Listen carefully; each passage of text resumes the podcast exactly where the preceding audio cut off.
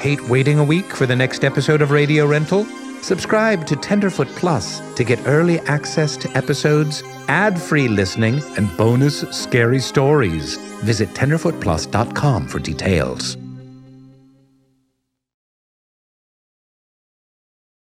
The following podcast includes scary stories with content that could be triggering to some listeners.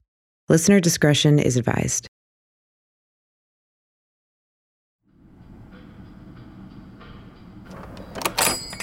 Hey, come on, shh, don't do that.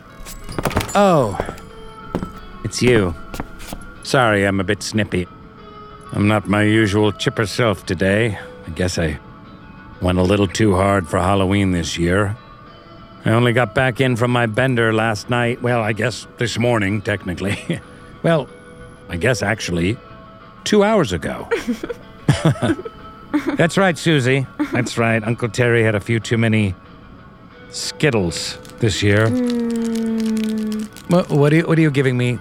No, no, Susie, I don't want more Skittles. no hair of the dog for me. okay, all right, fine, just one.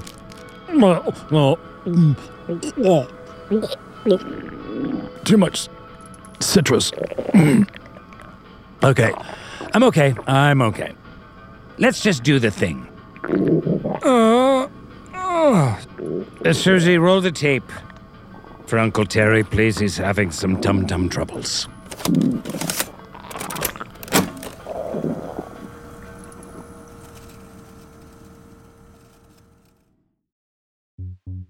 I was a freshman in college in Central Texas.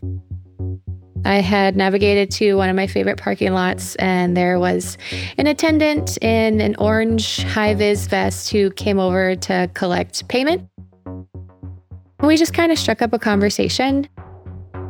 I was pretty young, brand new to the state. He was just a real friendly guy. We had some banter when I was paying for my parking. And then when I came back, he just leaned into that trust a little bit and kind of was like, you know, I'm new to the area and kind of lonely, looking for some people to be friends with. Would it be okay if we exchange phone numbers? He was much older than me, definitely not my type. It seemed harmless. Gave him my number. I said, hey, yeah, we can be friends. Text me if you want to. That's sort of where it left that day. And then we evolved into a text conversation. He starts talking about NFL games, specifically a game for a Texas team. At the time, my most recent ex boyfriend was a fan of this particular Texas team, so young me was really jazzed about the thought of potentially going to a game. I was hoping for some attention, some jealousy, we already agreed to go to the game, we already picked out a date. He said something just asking along the lines of whether or not I had an outfit for the day. I had clothes that were in the colors of the team, and I think I told him, like, yeah, I've got something that could work.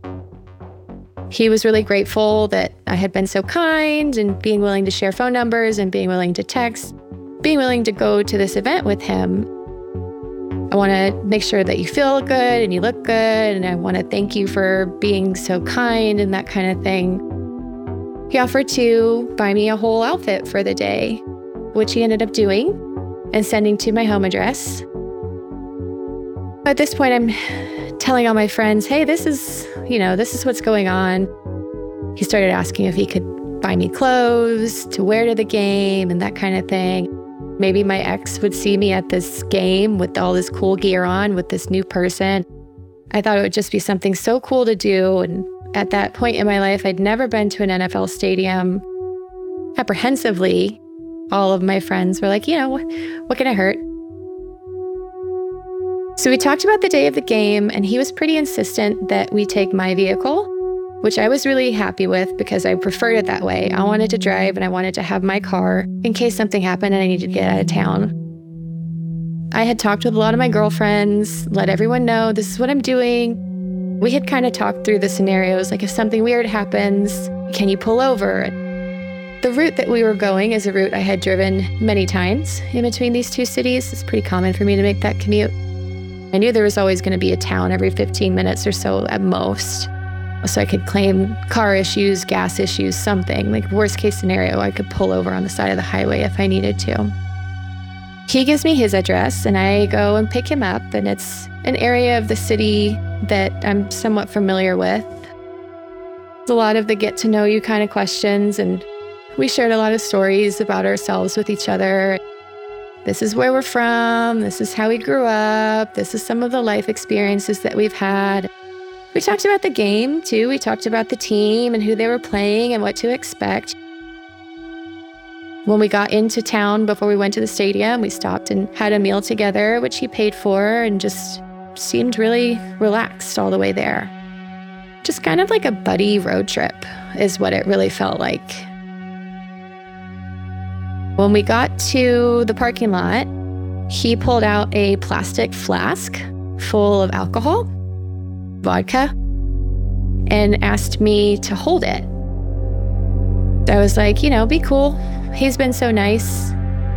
It's not that big of a deal. The jersey's pretty baggy, it's plastic. It'll be fine.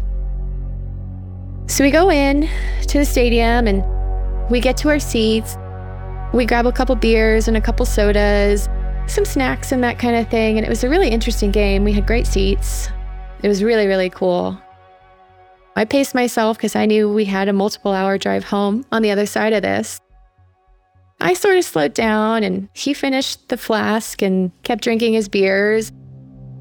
Throughout the game, he started to get visibly drunk, glassy eyes, sloppy with his cup. Okay, great. I don't know this guy. I don't know his limits. Am I going to be having to pull over so he can be sick? Is he going to fall asleep? I just started to count up, like, oh, great. I'm going to be babysitting this guy for a little while. The game wraps up. We head back to the car. We had had enough between the meal before the game and the snacks in the stadium that we were just going to punch it all the way home. And even then, we were going to be getting home kind of late.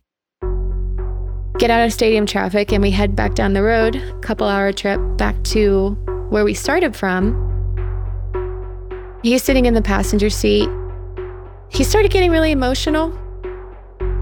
He was sad, but it was also sadness with an undertone of anger. Like he had been wronged, like something had been done to him that was unfair. But then he started kind of just alluding to how he's got a dark past. He's a bad guy, and there's a reason that he's so lonely. People aren't really that forgiving. So I was trying to be, you know, consoling and empathetic and, you know, hey, you know, I'm sure it's not that bad. And, you know, if there's people who can't forgive you for things that you've done, maybe you just need to give them time. He just seemed so stuck on it. It seemed like he wanted to admit something. So then it was kind of, okay, you say you're this bad guy. Like, what do you mean? Why do you say that about yourself? He starts literally physically lifting up his clothing to show me some of his tattoos on his body and talking about how he is a member of one of the most notoriously violent prison gangs in the state. Those were his exact words. I got really scared. He was showing me some of his tattoos and how they were affiliated with this organization, telling me about the, what they meant and some of the things that he had to do to earn them. He would say things like, You wouldn't believe the things I've seen. He had a lot of sadness in his countenance and in his demeanor. And so just probe it. We had so long to go. It's like, so what have you seen? He gave me details about what happens to a body when you drop it in a vat of acid, what you have to do with the bones when they don't all dissolve. This person is dangerous he's still pretty intoxicated and he's starting to get this bravado, pride, and like showing off what this connectivity had done for him. Once he kind of made this confession and he was really emotional about it, then he started to kind of stand on, like, I'm this cool guy. You know, I can do all this stuff because of this involvement in this organization. He wanted to fix my air conditioner. I was in early college. My car was a piece of crap. It's Texas. My AC just isn't really working that well. He gets on the phone and he's bragging to his buddy and he's like, Yo, I need you to hook my girl up. We're going to get her AC running super frigid. And he just started like making a show of just how connected he was and how he could just get stuff done. That's when he started using the like the possessive language, which nothing romantic had happened.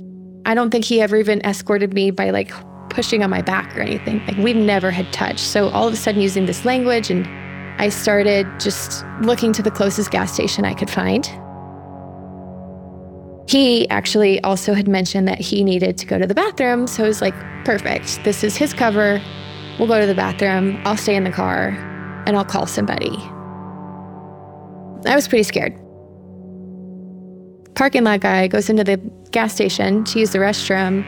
I immediately called my friend, who is from a legacy FBI family. So she was studying criminal justice. Her father was in the bureau. She was on her way to being there herself. She didn't answer. So I just text her. I'm in a weird situation, but this is the name. This is who he claims to be.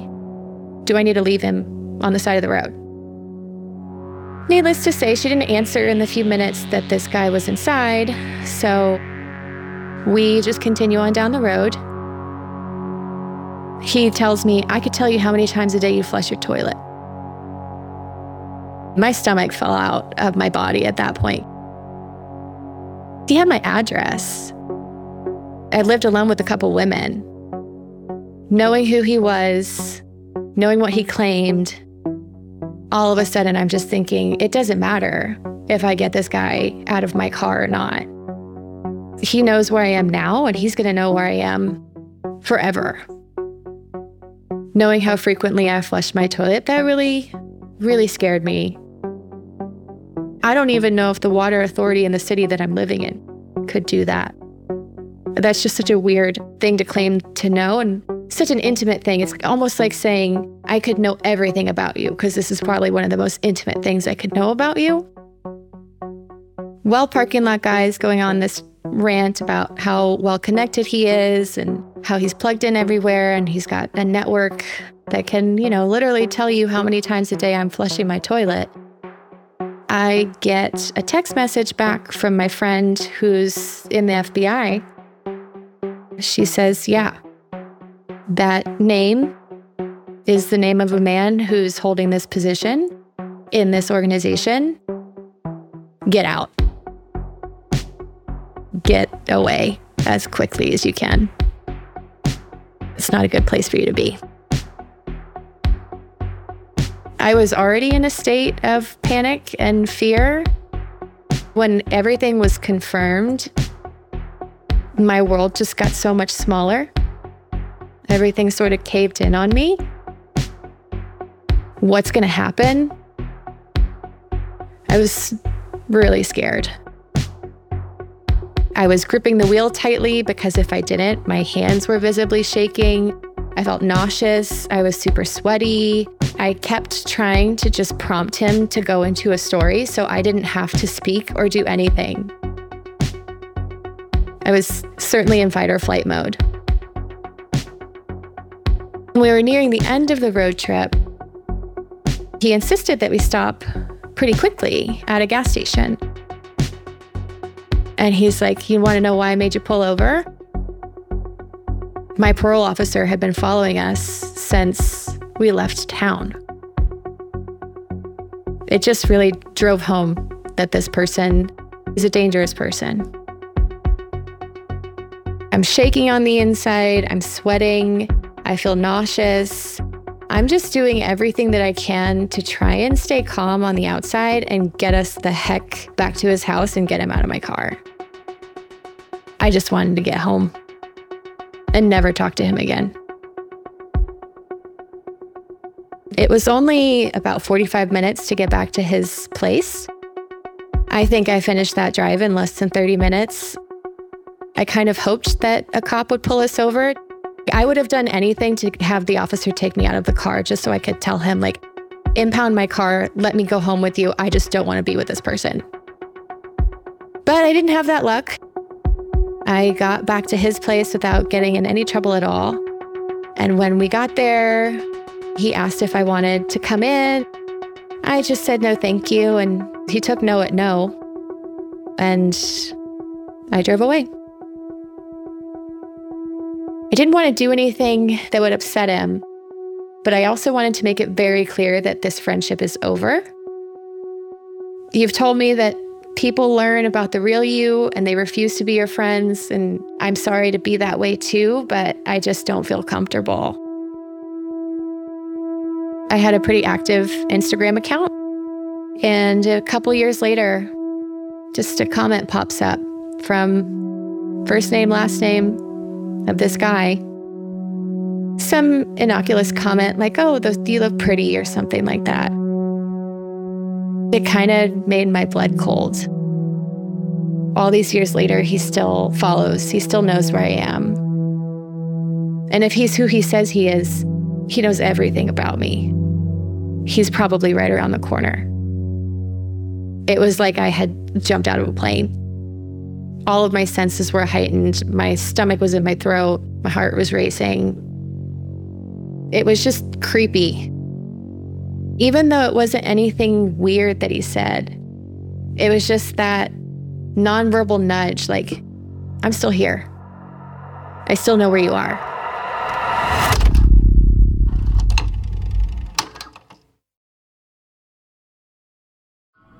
Huh? Huh? What? Huh?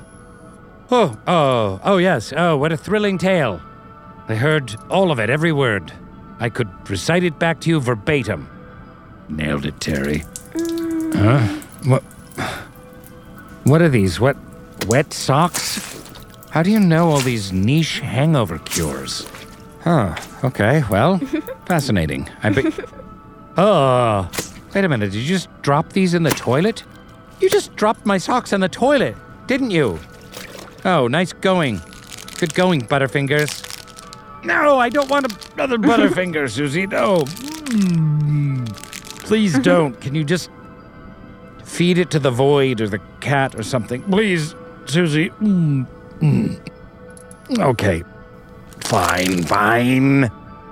I'll eat it. Mm. Mm. Oh, oh. Mm. One day you'll grow up and appreciate this.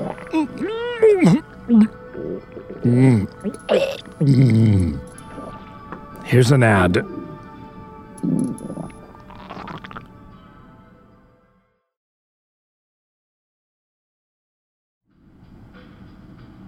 And we're back. That was shrill. Oh, I have a splitting headache now. And wet feet. So thanks for that, sponsors. Let's do another story, maybe one that isn't so loud. Oh, keep it down, Voidy. Your baritone is giving me the shakes. Okay, next tape, please. Uh, next tape.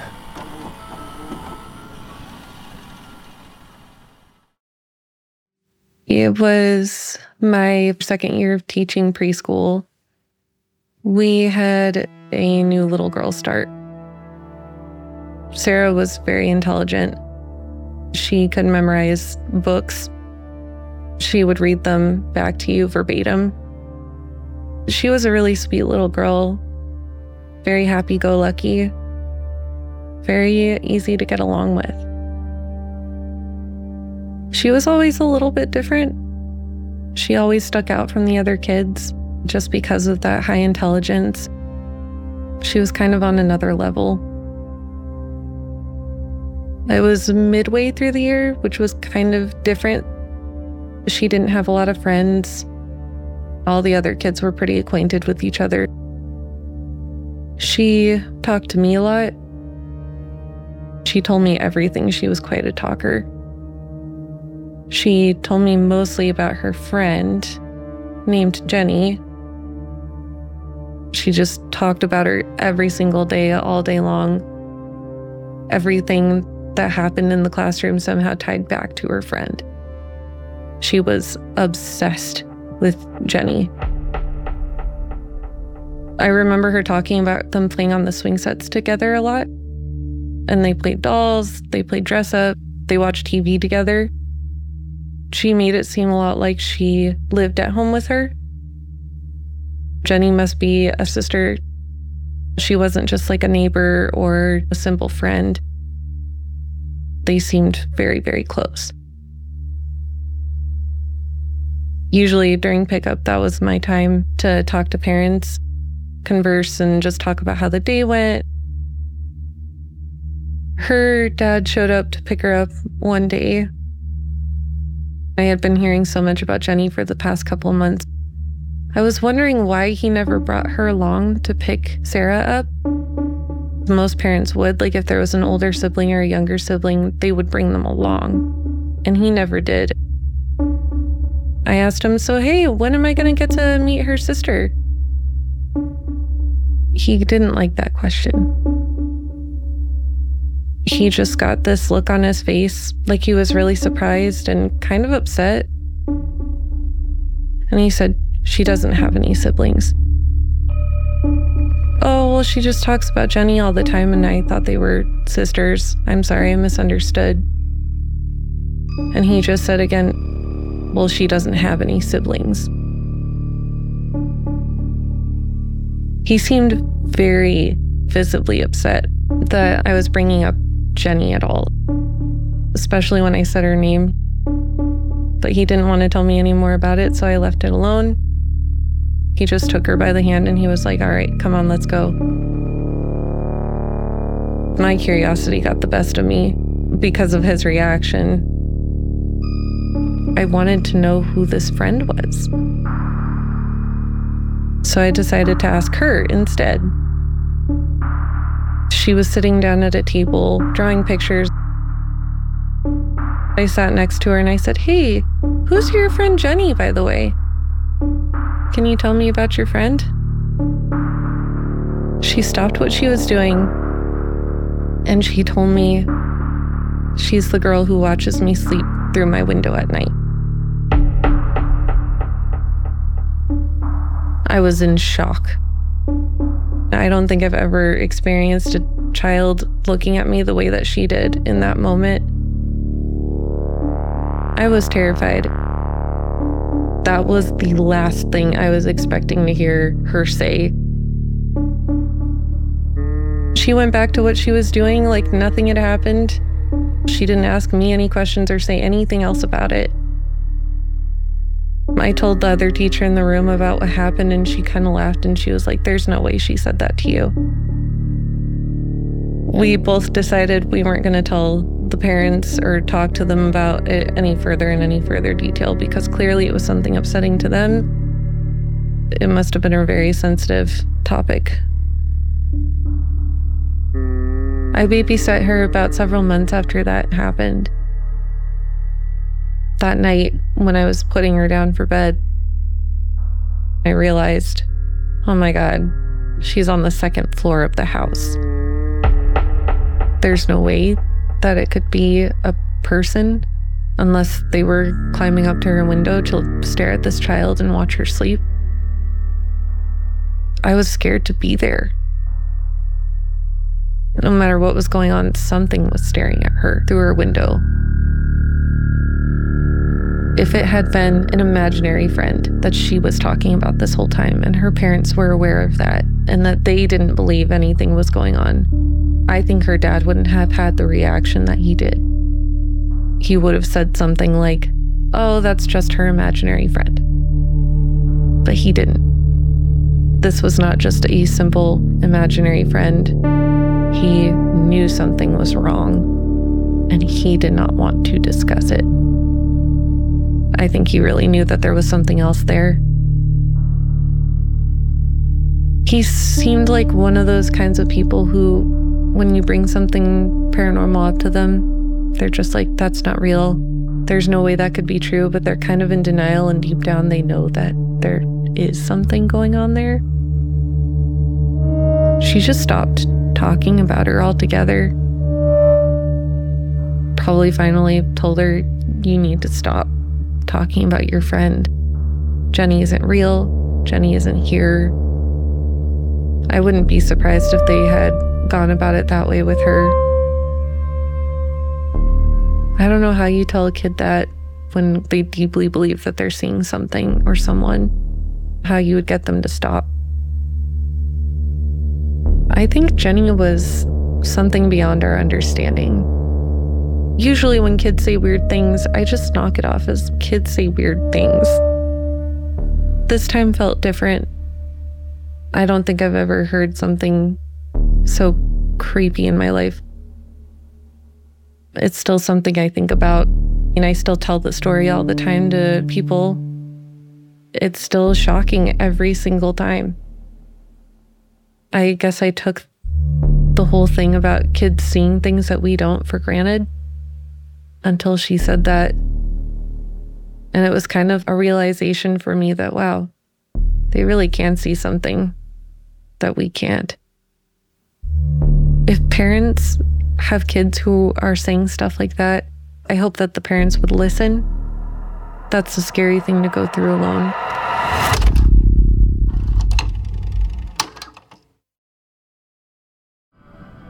You think that was scary? You should be inside my body right now. Well, wait, that's not. Oh, oh, shoot, that didn't really come out right. And besides, I'm not really in the mental state to be entered right now. Oh, God, I'm really striking out today. Sorry. Not what I meant. Uh, let's have an ad. You'll like that. They're good ads. Um, and the ad is probably mm, not going to throw up on you. Mm. Oh. Oh. Oh. Run the ad. Run the ad.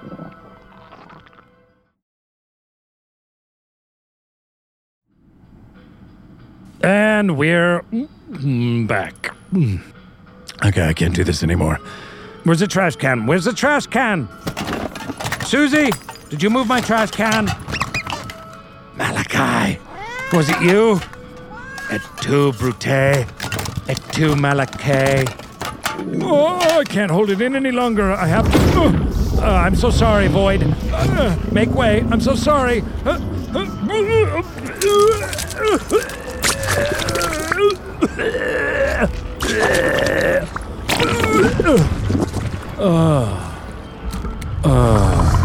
Wow, it's funny how you feel so much better afterwards. Sorry, Void. Sorry you were a casualty. Actually, I wonder where will all of that interdimensional vomit go? Is there going to be a rainfall of half digested Skittles in some multiverse? Well, at least they'll get to enjoy a rainbow of sorts. But don't taste this rainbow. oh, that was good. Mm. Oh, God. Oh, oh, God, here comes the Butterfinger.